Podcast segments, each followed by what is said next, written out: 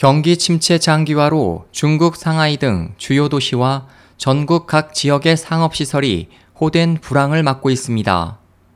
17일 일본 니혼 게이자이 신문은 경기 침체 장기화와 시진핑 지도부의 검약 실시 등으로 소비 시장이 계속 위축하는 데다 인터넷 쇼핑몰 이용 소비가 늘면서 폐점 점포들이 급증해 상가 공실률이 심각하다고 전했습니다.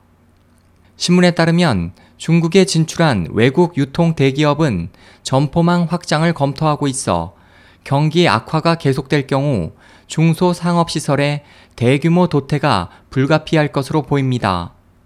그 예로 태국의 유통 대기업으로 한때 중국의 4개의 지점을 운영했던 센트럴 산하의 상타이 백화점은 오는 8월 마지막 남은 청두 지점을 폐쇄하고 철수할 계획이며 영국의 유통 대기업 막스 앤 스펜서도 8월까지 상하이 시내에 5개 판매점을 폐쇄하기로 했습니다.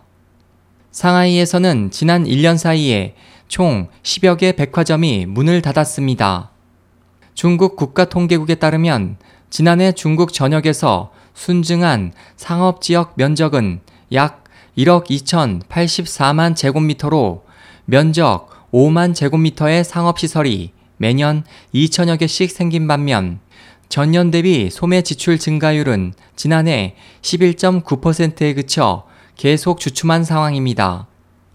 전문가들은 지방정부가 재원 마련을 위해 토지 사용권을 부동산 개발업자들에게 지속적으로 매각해 각종 상업시설이 무분별하게 난립한 것과 중국 지도부의 검약 정책도 이 같은 현상의 원인이라고 지적했습니다.